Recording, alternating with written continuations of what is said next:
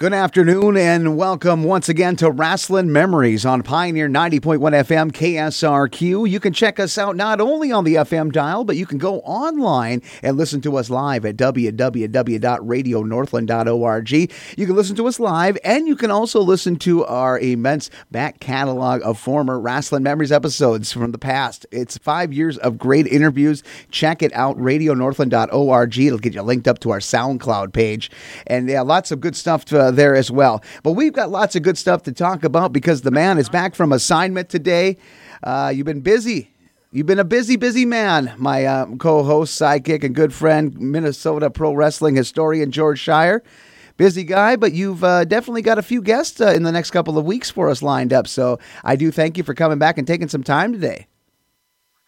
Hey, I'm excited, Glen. I never sit on my hands. You know that. I'm always trying to line up rasslin' memories. And today, we have a, a, returning guest coming back to Rasslin' Memories. Yes, it's been do. a couple of years, but uh, he's an old buddy of both of ours, and I had a chance to visit with him just a month or so back.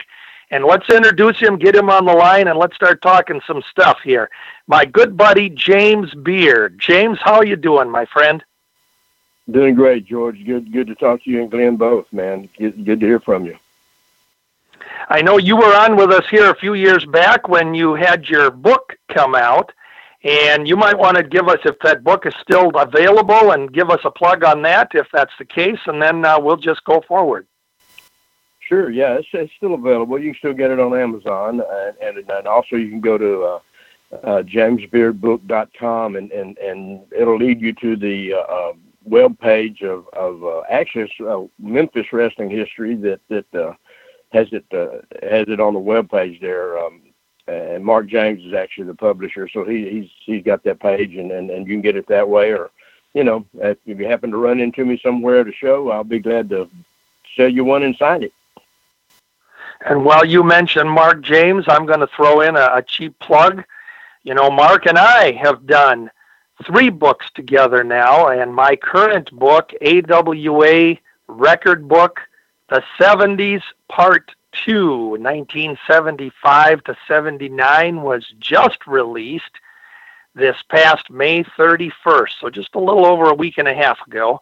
And of course, Mark is my cohort in crime on that one as he does all of the excellent layout and covers and just puts it all together so it looks nice and sweet. And then I provide him with all the pictures and all the the history and he's been a good tag team partner. So that's also available at his Memphis Wrestling site and on Amazon.com as well.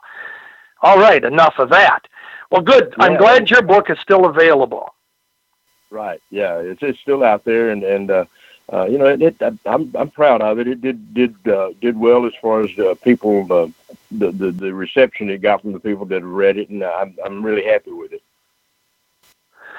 Well, and it was indeed a good book, and you might refresh some of the fans what it what it uh, entails because you were one of the finest referees, and still are. Well, uh, well, I appreciate that, and, and and you know, it really isn't so much about me. I didn't really intend to write an autobiography at all. It, it's more about uh, uh, the guys I worked with, and, and and it's got a few little stories in there about about some of the situations that came up and that that sort of thing, and my opinion about a few things, but but uh, and you know naturally you've got a little autobiographical things in any book you might write, but uh, uh, mostly it's about the guys I worked with that, that that most people would know about, especially the ones in the Dallas Dallas area. Right, and as as you speak, I'm holding the book. I just went to my shelf and pulled it off. It is called The Third Man: My Life and Times Inside the Ring and Out by James Beard.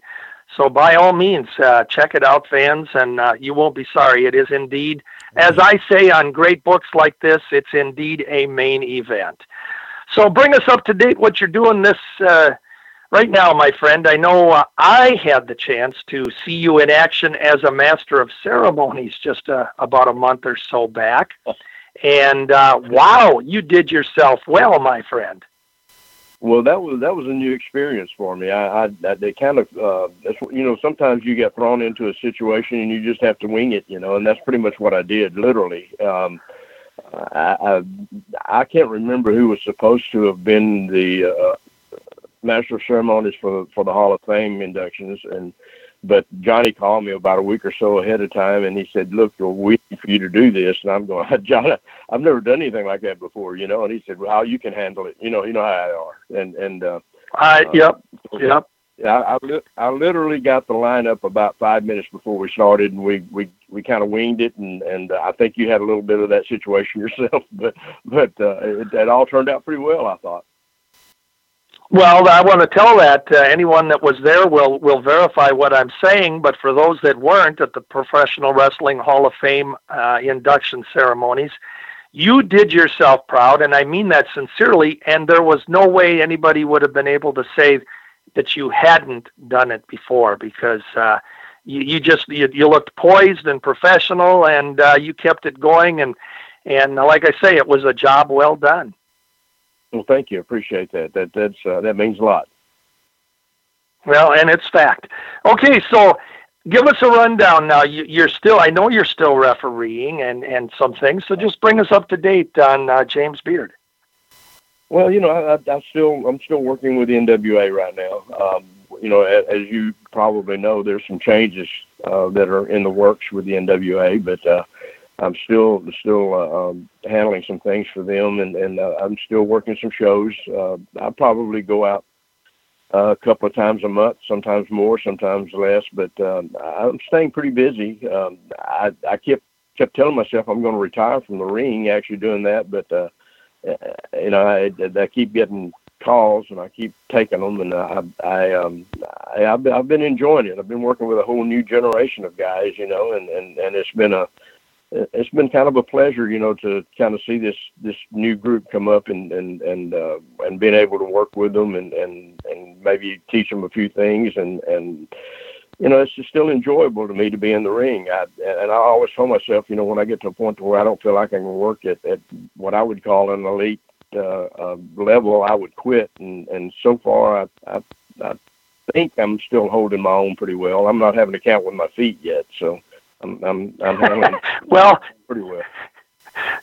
Well, when you do decide you can't get in the ring and actually do what you're doing, uh, I'm going to tell you, you could probably become an announcer, a play-by-play guy, or something for some organization. you know, you mentioned you mentioned the NWA, and you know maybe bring us up to date a little bit because you know, I'm an old guy, and when I was young, the NWA, the National Wrestling Alliance, was the elite group of pro wrestling. It was, you know, the the the mecca. And of course, uh, in the 80s, when uh, wrestling's territory started to uh, uh disappear at the hands of the WWF expansion that was taking place, that NWA eventually, as we remembered it, was no longer the same and it morphed into some different groups. And so, kind of bring us up to date to, to how this lineage that you're with now is still the NWA that maybe we remember as old fans. Yeah, I, you know, I I worked with the NWA many, many, many years ago, back in back in those days you were talking about, and then uh, you know, it, like you said, it, it it morphed into something different with some different ownerships and and different. Uh, I get, I guess uh, it's kind of like a, a, a uh, a situation where you had a whole bunch of people that different different promotions that worked under that banner, but it was really kind of a, a uh, I don't know, kind of like a franchise type situation. It seemed like, um, and I didn't I didn't really deal with them that much. About five years ago, I was asked to to help um, uh, Bruce Tharpe and, and Chris Ronquillo actually owned it at that time, and and they they asked me if I would come in and help them with some things, and and I started working with them then, and and the the main goal was to try to to bring some relevance back to the NWA. It had been kind of abused a little bit, the brand, and and uh, and, and you know it wasn't really being uh, thought of as much of a, a, a factor in the wrestling business, and and we worked at that, and we, we we've done some things I think that probably helped. um, elevate the the perception of the NWA over the last five years. But but uh, you know it's gotten to a point to where you have to have a little bit more um, financial um, aid in order to move forward. And, and I think we took it about as far as we could take it. And, and, and it's in the process of being sold right now to uh, um, Billy Corgan, or, and and, uh, and I'm hoping that, that that goes through and, and they're able to do something with it to take it further. You know that, and then I've, I've been talking with them. I'm still I'm still involved right now, and, and I'm I'm helping them out as much as I can as far as trying to trying to get the transition as smooth as it can be, and and uh, you know, if if there's a, a spot there that I can help them with, I'll, I'll I'll continue to do that. If not, then you know I'll do something else. Okay, James, I'm going to ask you something too. I'm going to further on this NWA talk. Okay, you talked about the recent sale from Bruce Tharpe to, to Billy Corgan. And before we get your thoughts Sure. on Billy Corgan, uh, well, let's talk a little bit about Bruce Tharpe's uh, run because it was during that run that uh, they introduced an online venture, and uh, it was called NWA On Demand, which kind of not necessarily is going to be full stock competing with the WWE, but that opened up uh, another avenue to the nostalgia aspect uh, with those Houston shows that uh, came out here, what, just a couple of years ago. Yeah, I, I really didn't have a lot to do with that. It was it was really kind of a thing that Bruce did. He he did, he had obtained the uh, rights to to produce those those old tapes that, that Paul Boesch had from Houston. And as you know, and, and I know George knows this, uh, um, uh, the the Paul Boesch promotion was a, a it was really a, a unique situation. He, he was he was an NWA affiliate, but he brought in people from AWA, from uh, USWA, from Japan, from Mexico, from WWWF, and and um, he, I mean he, he was kind of an outlaw a little bit with NWA for for doing that, but but at the same time he brought in uh, a real unique situation where you saw people that that uh, working against each other that that you normally wouldn't see in any other promotion, and so it's really unique, you know, and and and uh, and uh, special for fans to see nowadays. You know, you you might see. Um, Nick Bockwinkel down there with uh, against uh, maybe an an, a, uh, an NWA champion or or or Jerry Lawler or somebody. I mean, and you never know. It, it just it, all kinds of different uh, situations down there that, that arose from that conglomeration of Mhm. of, uh, of our blending of, of the, the promotions. And, and Paul Boesch really was the guy that brought that together. And it's a it's a fascinating thing to watch sometimes. You know, Yeah. uh, like I said, I don't really have anything to do with this this situation as far as the the the classics go, but uh, it is it is a, a it is a fun thing to see sometimes. hmm And also your thoughts on on Billy Corgan because Billy's been in the last few years he's been trying to get his make his mark, get his foot into the pro wrestling business on a bigger, grander scale. Uh, not only just making a personality, but actually getting ownership, working behind the scenes. I do believe he ended up buying in not only to uh, the NWA here.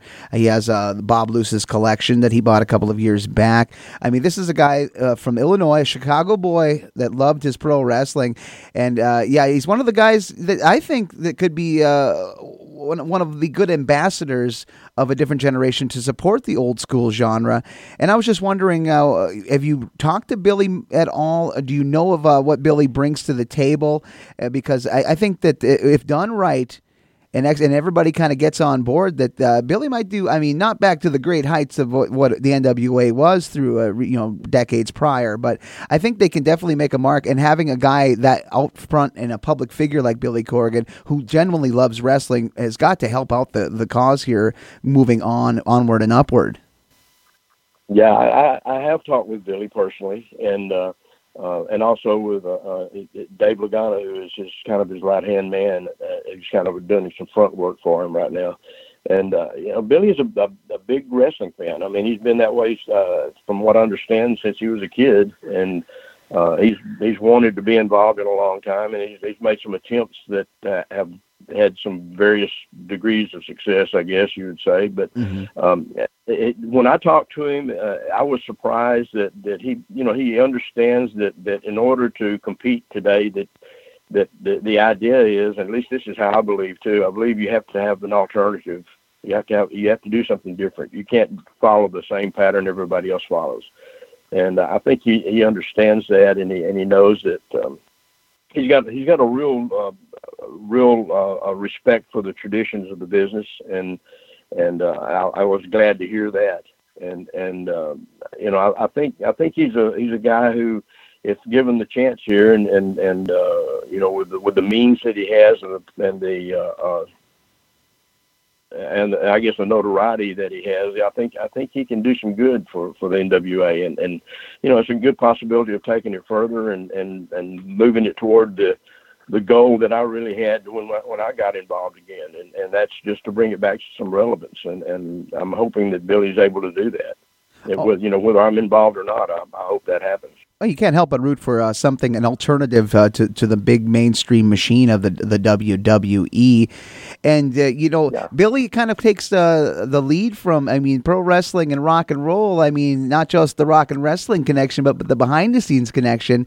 You can go back even uh, back to the '90s when uh, Jim Cornette did uh, business with Smoky Mountain, getting that off the ground with Rick Rubin. So rock and roll has a place, I guess, not just out front and on the stage for pro wrestling.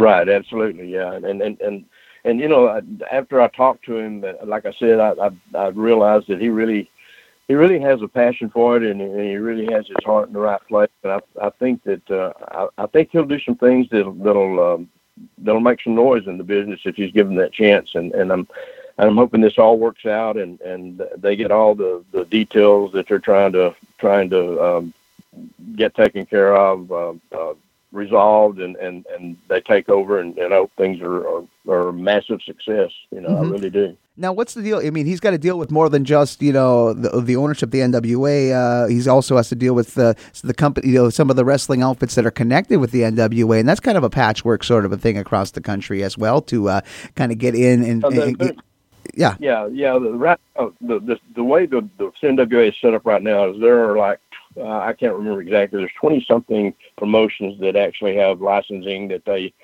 work under the uh, NWA banner, and those those are annual renewable type things, and and uh, uh, he he is open to the idea of continuing that to some in some some form or fashion. I'm not sure exactly how that'll all end up working out. Right now, um, I know Dave Lagana has been really busy talking to different people who are involved in the NWA right now, the, the, the different promoters and and even some of the talent, and, and uh, you know he's trying to they're trying to evaluate you know uh, what process would be the best way to to um, set things up once they take take control, and and I, I think they're pretty open to a lot of different ideas. They're, they're, they're not coming into it with a, with the idea that I have all the all the answers. It, it seems like they're listening to people and and uh, they're probably open to, to things that that you know maybe they they didn't expect when they first took took uh, on, or where or before before they first started uh, taking ownership or, or beginning that process and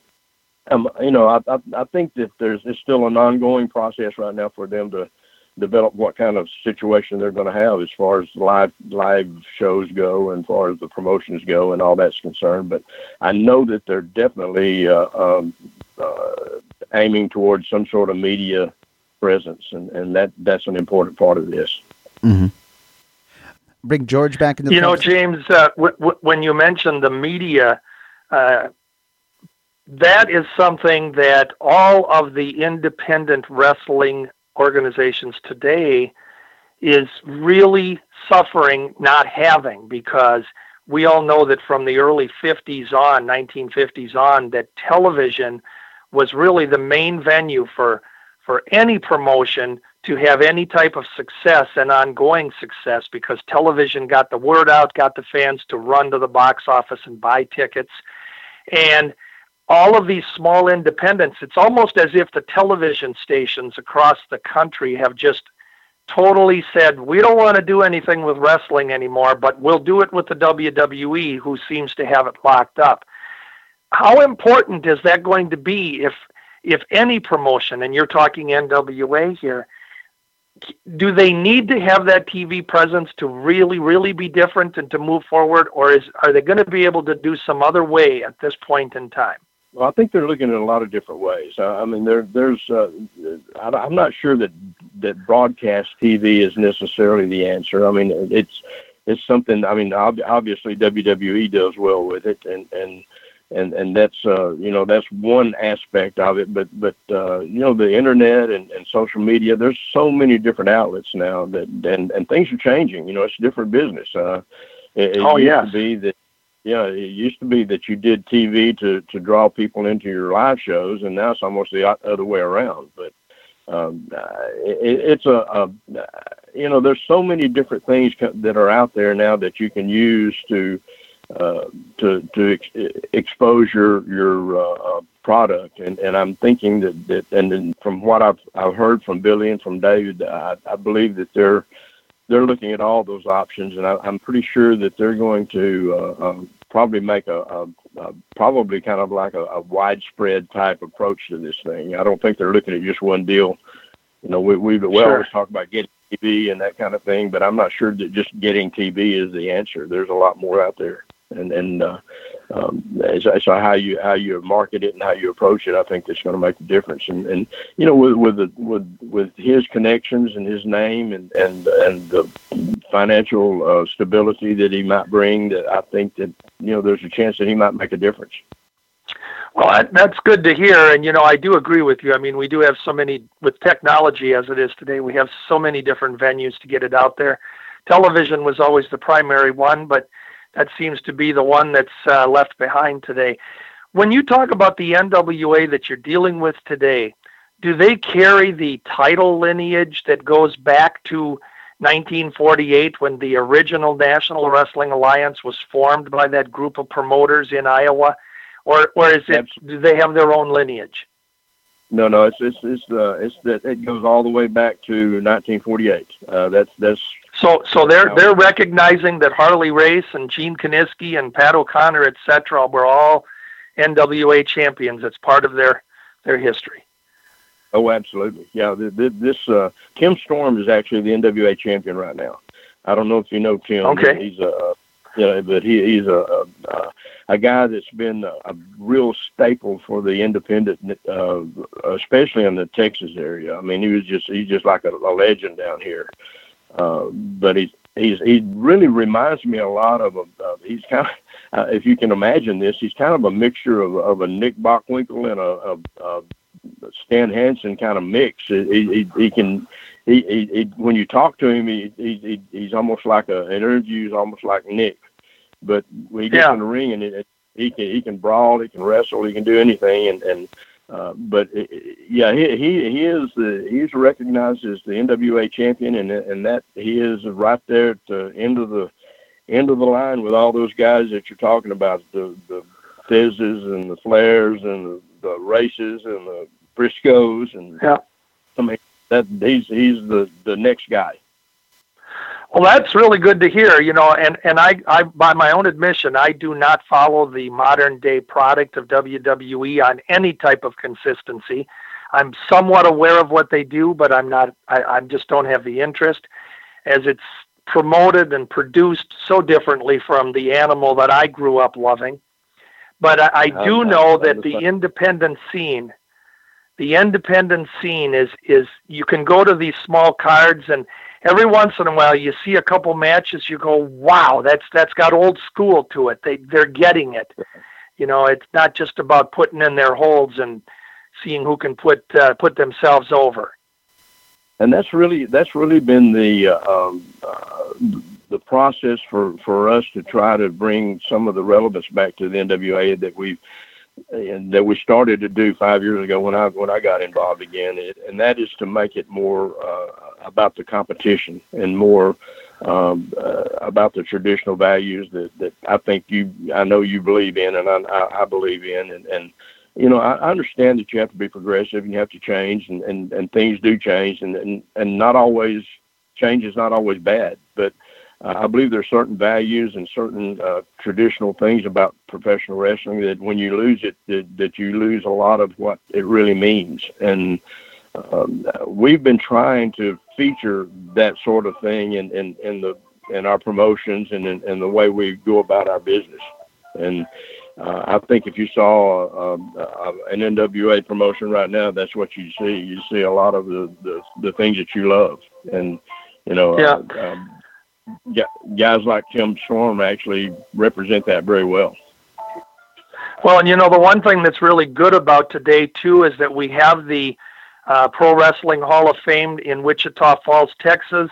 We have the Pro Wrestling Hall of Fame in Waterloo, Iowa. We have the Cauliflower Alley Club. And there are various fan fest type uh, events that are held throughout the year.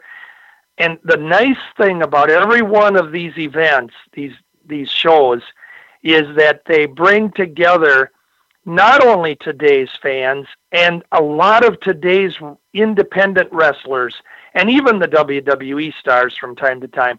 But you, you see the old timers there that are still with us, and man, they're getting slimmer and slimmer. But there are many that are still with us, and it's the kind of the the bridging the gap, so to speak, and that's where these organizations are fun. The Hall of Fame maybe we can touch on that a little bit, James, because as I said, sure. you were the master of ceremonies uh, just a month or so back uh, at the Wichita Falls event, and it, it was so exciting to see the the talent, both old and new, that was present, and how they come together and and kind of bring that history together.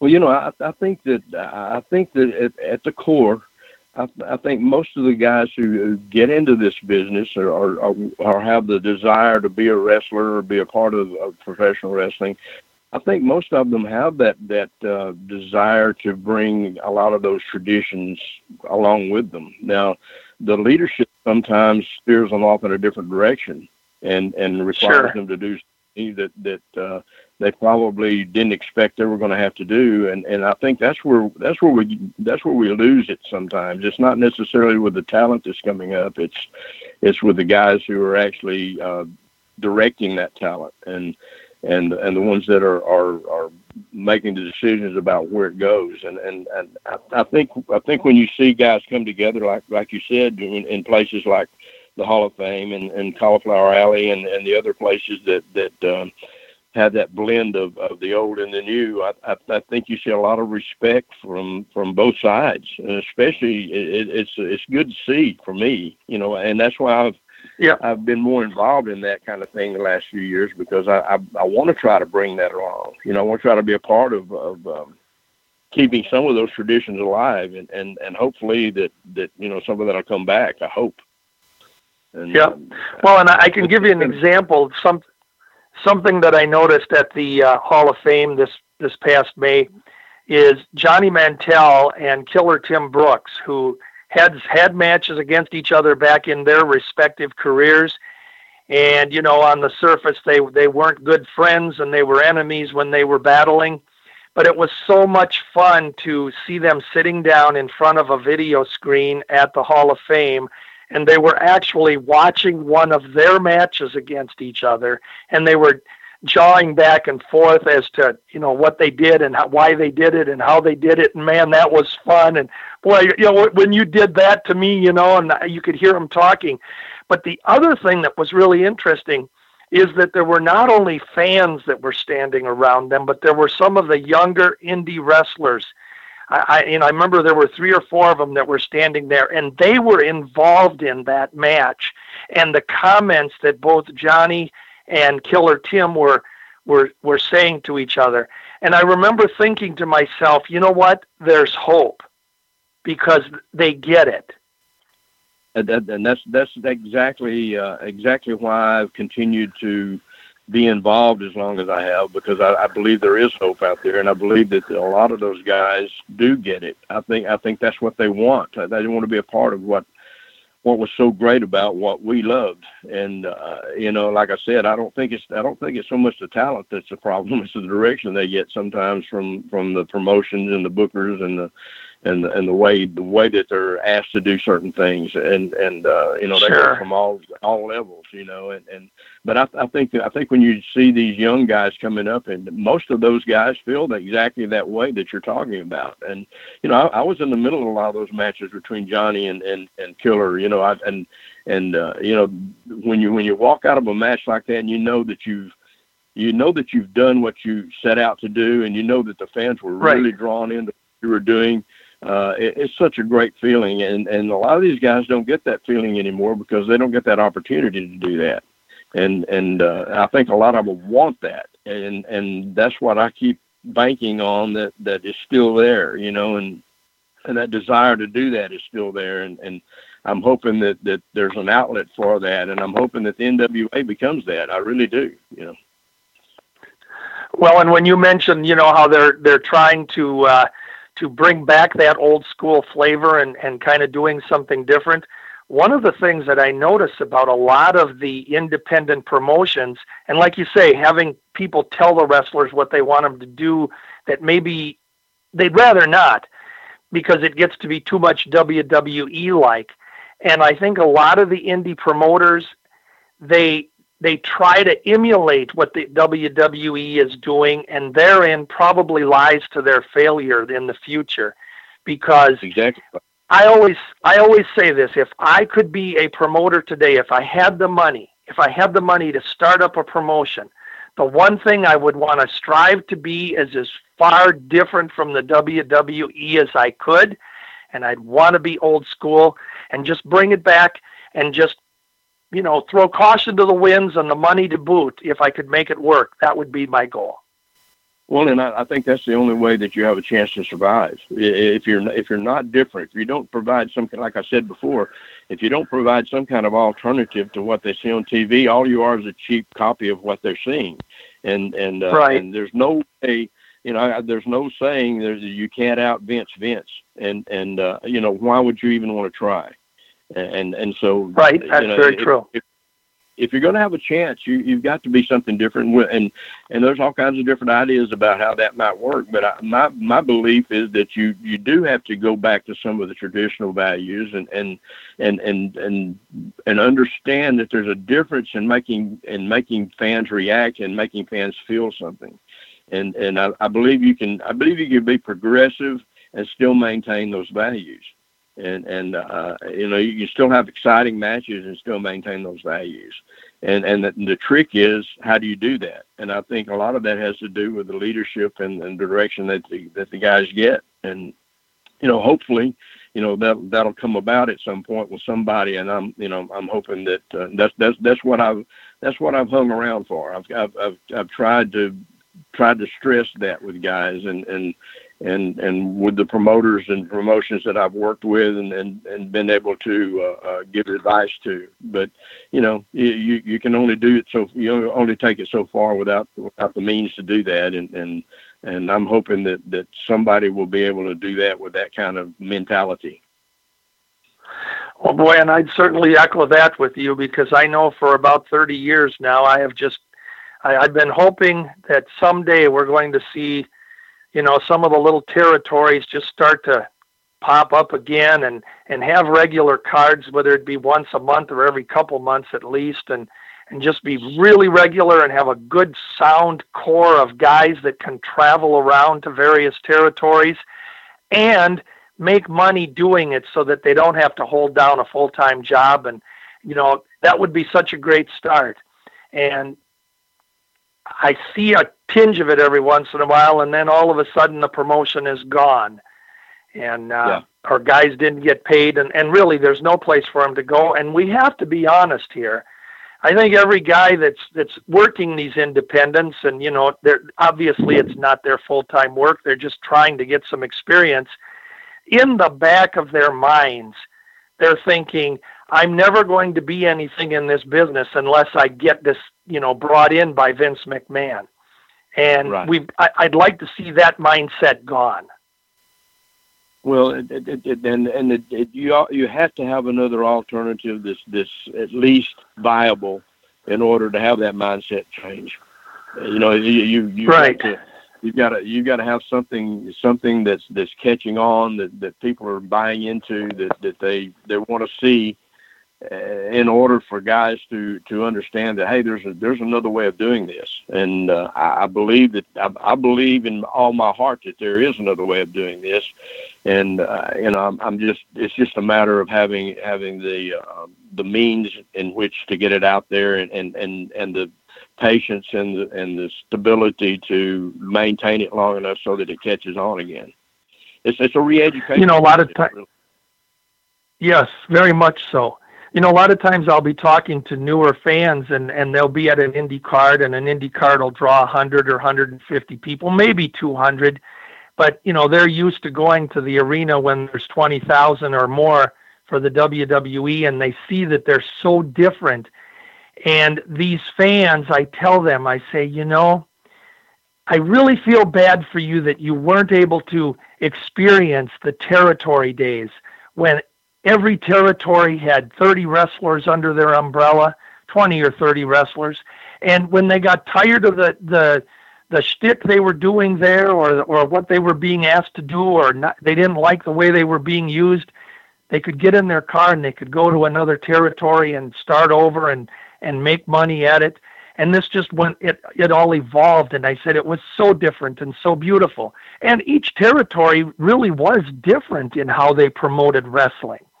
I mean, there were things in certain things in certain territories that uh, you know the the territory you just came from didn't didn't do. The best example is Verne Gagne's AWA. He stressed wrestling first, gimmick second. Whereas you go to some territories and, and they were stronger on the gimmicks. You went, if you went to the Sheik's territory in Detroit, you know, you went there every week or every month and you saw the Sheik and it was a blood fest. That was the formula. And we didn't have that formula in the AWA. So, I mean, there were different areas that had different things that you could do, and it worked so well. And that's why it really does hurt when you think how it changed. And it would be so great for these indies to survive again. Yeah, it would be, and, and you know the one thing that you can't change is that that uh, with with the media the way it is and and the exposure the way things are these days, yeah, you, there was a time when when a guy could be one thing in one place and something else in another place, and nobody ever knew right. the difference. Uh, but right. that probably that that day is probably gone. Uh, there, oh, it is gone. You, in order in order to do something like that, you have to make it make sense somehow, and, and I think there's a way to do that. But uh, you couldn't just go from one place to another and be something else, you know. And, and so that's something that has to be taken into consideration. But I, I still believe that there's a place for for that that more traditional approach, more uh, believable, logical approach that that uh, um, that I think we all were drawn to about this business. The the, the thing that makes you feel things, that, that draws you in, that that makes fans invest emotionally into what's happening instead of just react to it. And I, I believe there's I believe there's a place for that if we can just find a way to get it out there. Let me ask you this, James. Now, you know, I know you're still involved in this, and so you're seeing some of this independent uh, action.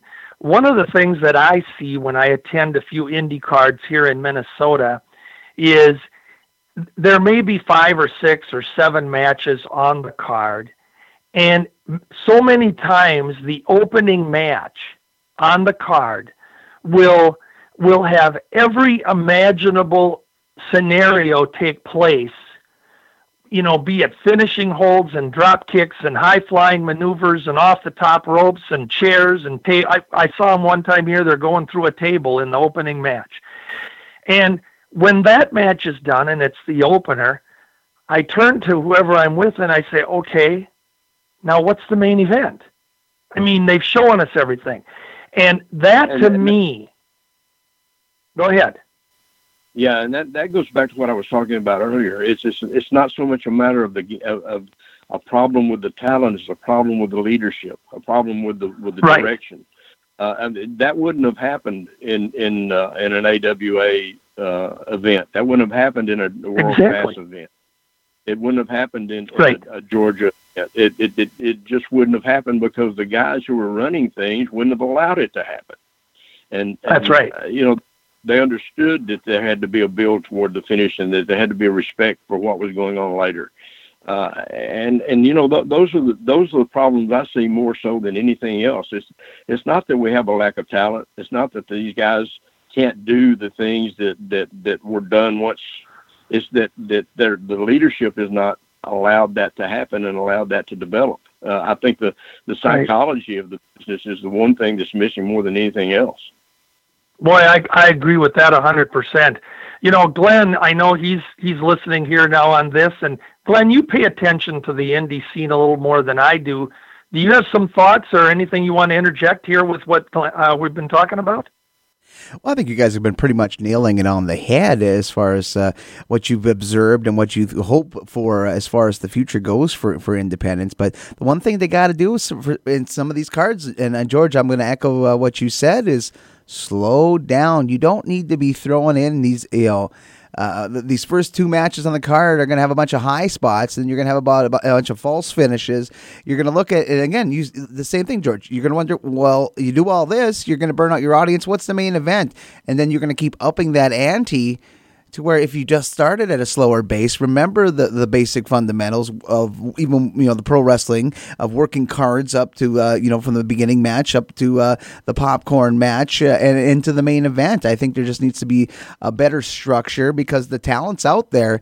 I just think that there's a lot of too much, getting too many things in, trying to get all those spots to look good and high risk that we forget that you got to start from the base of, of the moves, the structure to work your way up and to be, I guess, to make those things mean more. You know, less is more, I think. There's, there's no James. Can, here, here's no, no, way you can work a psychologically strong match and and and not uh, and not pace it to a point to where you can read how how you're being reacted to. Uh, I did a I did a clinic down in, in San Antonio with uh, Tom Prichard and Danny Cage, who, who runs the power the uh, uh, Monster Factory, and uh, it was kind of it was kind of funny after a while because it, that was a kind of a continuous theme that we kept telling guys you have to slow down, you have to slow down, slow down. And you got to a point to where Rudy Gonzalez, who run, who was actually promoting the the the uh, um, clinic that we were doing, big sign. He just walked around with it that said "slow down," you know, and and that you know sure. a simple thing, but that's really that's really a big big part of what the problem is with a lot of these guys. They just don't understand that, you know, it, it, there's no saying that if you think you're working too slow, then slow down a little bit.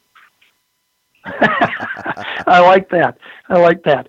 Well, and you know, I'm sitting here listening to our conversation, and and I told you if I had the money and I had, you know, all the money to spend to make a, a promotion work.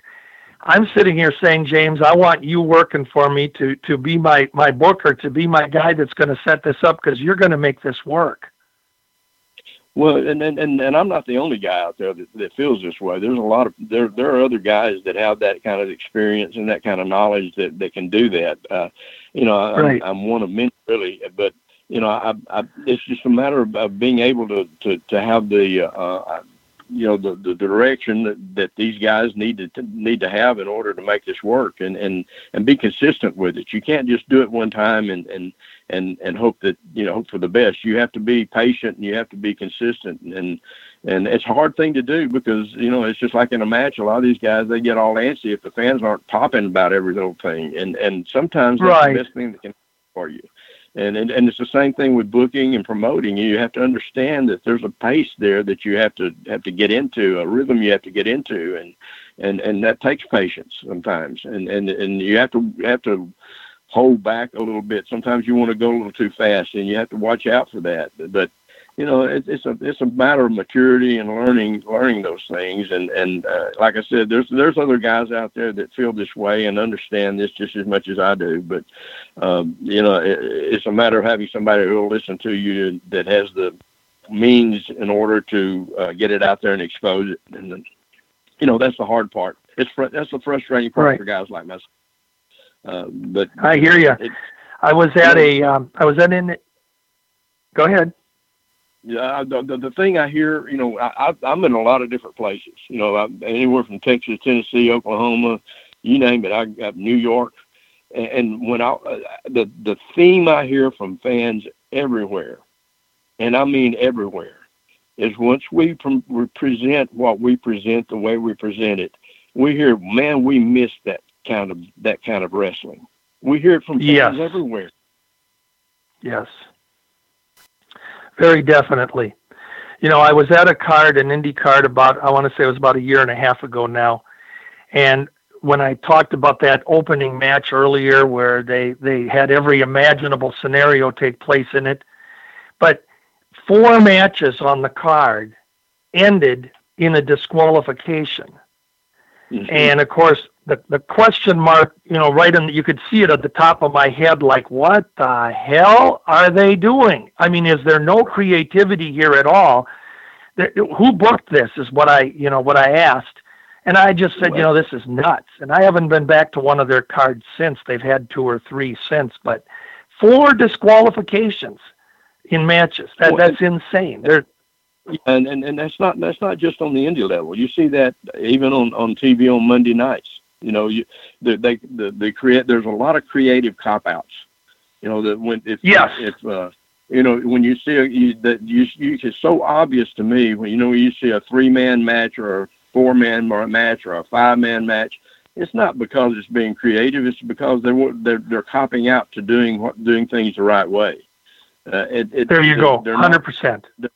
You know, they don't they they don't want this guy to get beat or that guy to get beat or whatever or take a pin. Like you know, it's it's a competition. People get beat, people win, and people lose, and they don't they and and the creative process gets so gets so distorted sometimes that they don't under they don't find a way to do it the right way. So they just they just find some cheap way about out like a disqualification or or something like you're talking about, and and that happens that happens on every level, not just on the indie level, you know, and and uh, right. uh, and, the, because the indies actually emulate what they see on TV.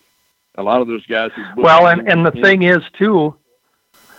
Um, you you you had a chance to visit with Larry Hennig when he was at the Hall of Fame last month. Larry Hennig told me one time back in his heyday, when he was with Harley Race and they were a team for four years, and he said and I can tell you, if you look at their tag team results record, it's lopsided with losses. Right. But they were winners. They were right. winners because of the way they the way they worked and how they worked the crowd and how they brought those crowds back in. And Larry said to me long ago, he said, that was the magic of it. We could lose and they'd come back next week to see us get our asses kicked again. Yeah, you know, I, I, I remember I remember Al Perez telling me one time, uh, yeah. You when he when he had the world world class title, he said, you know, I think it's been two years since I won a match. you know? There you go. But he but he still had the belt, you know, and and there, there's an art to that, you know, and and and right people don't understand that so much, you know, and and and he kept his heat, he kept his popularity, and and and, and so many guys like Harley and, and, and Larry did that, you know, but, but, uh, you know, it, it seems to go by the wayside nowadays it, to cheap outs. Well, and I remember Hulk Hogan saying one time that he wasn't going to lose. He wasn't going to be pinned. And to me, that was, you know, and this is many years ago when, when he had stated this, but to me, that was such a, it's not about you Hulk. It's about the business, and let's make it look so good that when you do get pinned, there's a reason for it, and you can come back next week and do something different. Sure, sure, and that, that that's that's yeah. how you sustain.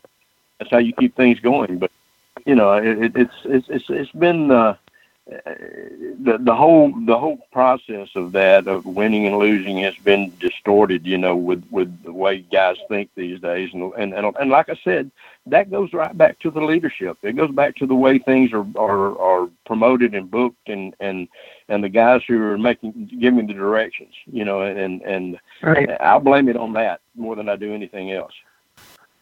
Well, let's talk about a referee, for example, and you've got experience with this. Um, I remember back in the day when the referee could be the focal point in the ring, and you know we had fans that would sit behind me, and every time the referee missed a tag or, or missed a foreign object or, or didn't see something, the guy behind me, I swear to God, he was going to have a stroke. He's yelling, "Bought off referee! Bought off referee!" You know, and it, it made the show so interesting, the, the match so interesting, but the referee was doing what he was supposed to be doing. Yeah. Yeah, and and and that that's where a lot that's where we we're missing the boat a lot of times too. And I tell people this that that you can fix just about everything that's that's wrong with wrestling, in my view, with with one thing, and that's reestablish rules. If if you have there you rules, go, and the fans understand those rules, then then you can get heat.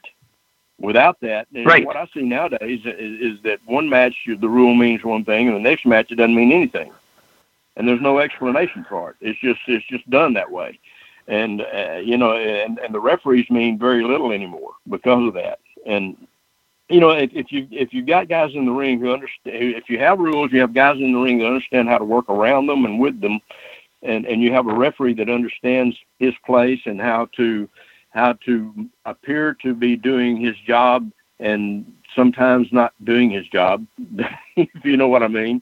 Uh, exactly. Then, then, then you've then you've got a chance for people to get emotionally invested in what you're doing. Otherwise, right. you don't. It's just a matter of reacting to things. And and uh, uh, you know, without rules, you can't you can't get heat. You just simply can't do it. And heat is what drives this business, or what has driven this business for all these years. Well, I know in the AWA, and and you you remember Ray Stevens when he was out in California, he he made famous the leap off the top rope. He called it bombs away, and he did that for years out in San Francisco. When he came to the AWA, he was using the off the top rope maneuver and the AWA never had any issues with it. They it was not a disqualification or anything like that. But about halfway through his tenure here, they declared that the top coming off the top rope for any wrestler was an automatic disqualification. Well, that was that worked right in the favor of a guy like Ray Stevens because every time he would do his bombs away, the referee was nowhere to be found. He was he was you know getting a, a tag partner out of the ring, or he was knocked down, or and we had fans that would say he's the most inept referee that we've ever seen, and so on. And I told him, I said he's doing his job. He's doing what yeah. he's getting paid to do. And Ray yeah, Stevens would get away with that disqual that avoiding the disqualification. And, and the trick to that, at least in my my experience, and, and, and what I've always tried to do as, as a referee is I've always tried to make uh, make those situations look as though it, it it was it was a situation to where it really wasn't my fault. I didn't see it. It was something right, else that right. happened caused me not to see it. And so the heat goes to the right place, and and and and that doesn't happen very often anymore. In fact, you know, if you if you watch if you watch a lot of TV matches these days, half of the things that they do in a match are, are what was used to be illegal. And, and oh yeah, and, they, and the referee is, is doesn't even need to be there. Yeah, it should. All he needs to do is just stand around, wait till you know the finish and the count. You know, and and right. You know, I don't even know why they do that anymore sometimes. But uh, yeah, no, the the trick to being a really really good effective referee and not and not putting the heat in the wrong place is to is to be able to give guys opportunities to do those things without it looking like you're giving them those opportunities. And and that's a trick.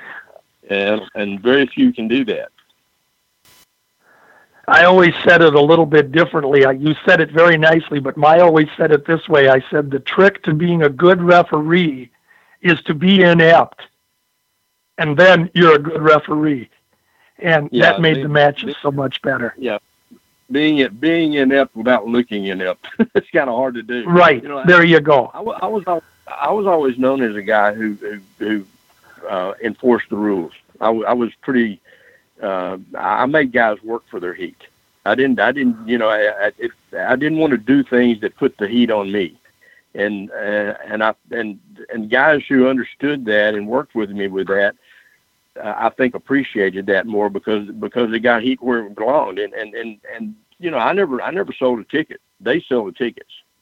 So there you go. So, the, yep. so my trick was I want to I want to give you that opportunity. I want to be uh, I want to do something that's a little inept maybe, but I don't want it to look like I'm inept. I want it to look like I was trying to catch you or I was trying to trying to do my job the right way, yet you found a way around me.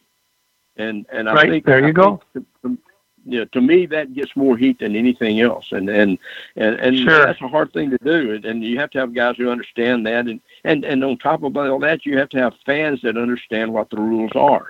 You know, if they didn't if they didn't know the rule, the rule was was it was against the rules for for Ray to go off the top rope, then it wouldn't matter whether he went off the top rope or not. But they understood that, right? And, mm-hmm. and then when he did, you know, they were mad at him and that's that's right. Well, wow, we've had a we've had a very interesting discussion. We've yeah. kind of went all over, and I have totally enjoyed you coming on Rasslin' Memories with us today. I uh, will tell you too, uh, James, that I'm looking forward to uh, being back down with you, visiting with you in September, and um, I'm hoping you sell more books. You give it, we gave it a plug. It'll be on the show now, and uh, fans go to Amazon or to the Memphis Wrestling uh, dot com to get it. And I'm going to get Glen out from under the ring here and let him wrap the program up. But thanks, James, for coming on. I always appreciate it, my friend. You're one of the good guys. Love you. I appreciate that. It's been my pleasure, and, and, and it's an honor to be uh, associated with you in that, that situation in, in the Hall of Fame. What you mentioned is that uh, we're we're part of the, the final ballot committee, and, and that's been a that's a real honor. It's humbling, really, and, and I appreciate that, and, and I'm looking forward to doing it again. Well, thank it you. is indeed an honor, and it's an honor working with you on it. So I'll be looking forward to seeing you in September. Thank you much. Thank you, thank you guys. It's Thank you. been a joy. All right, and the one thing I just have to ask you, man, that first book was so good. Are you still uh, putting any thought toward a second book?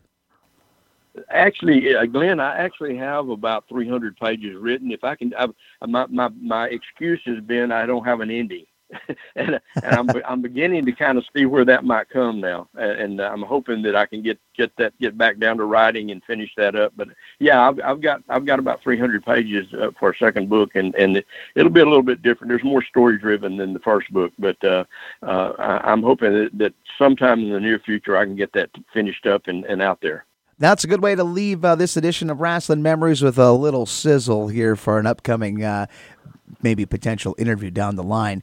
For George Schire and James bet. Beard, I'm Glen Broggett. So long for now.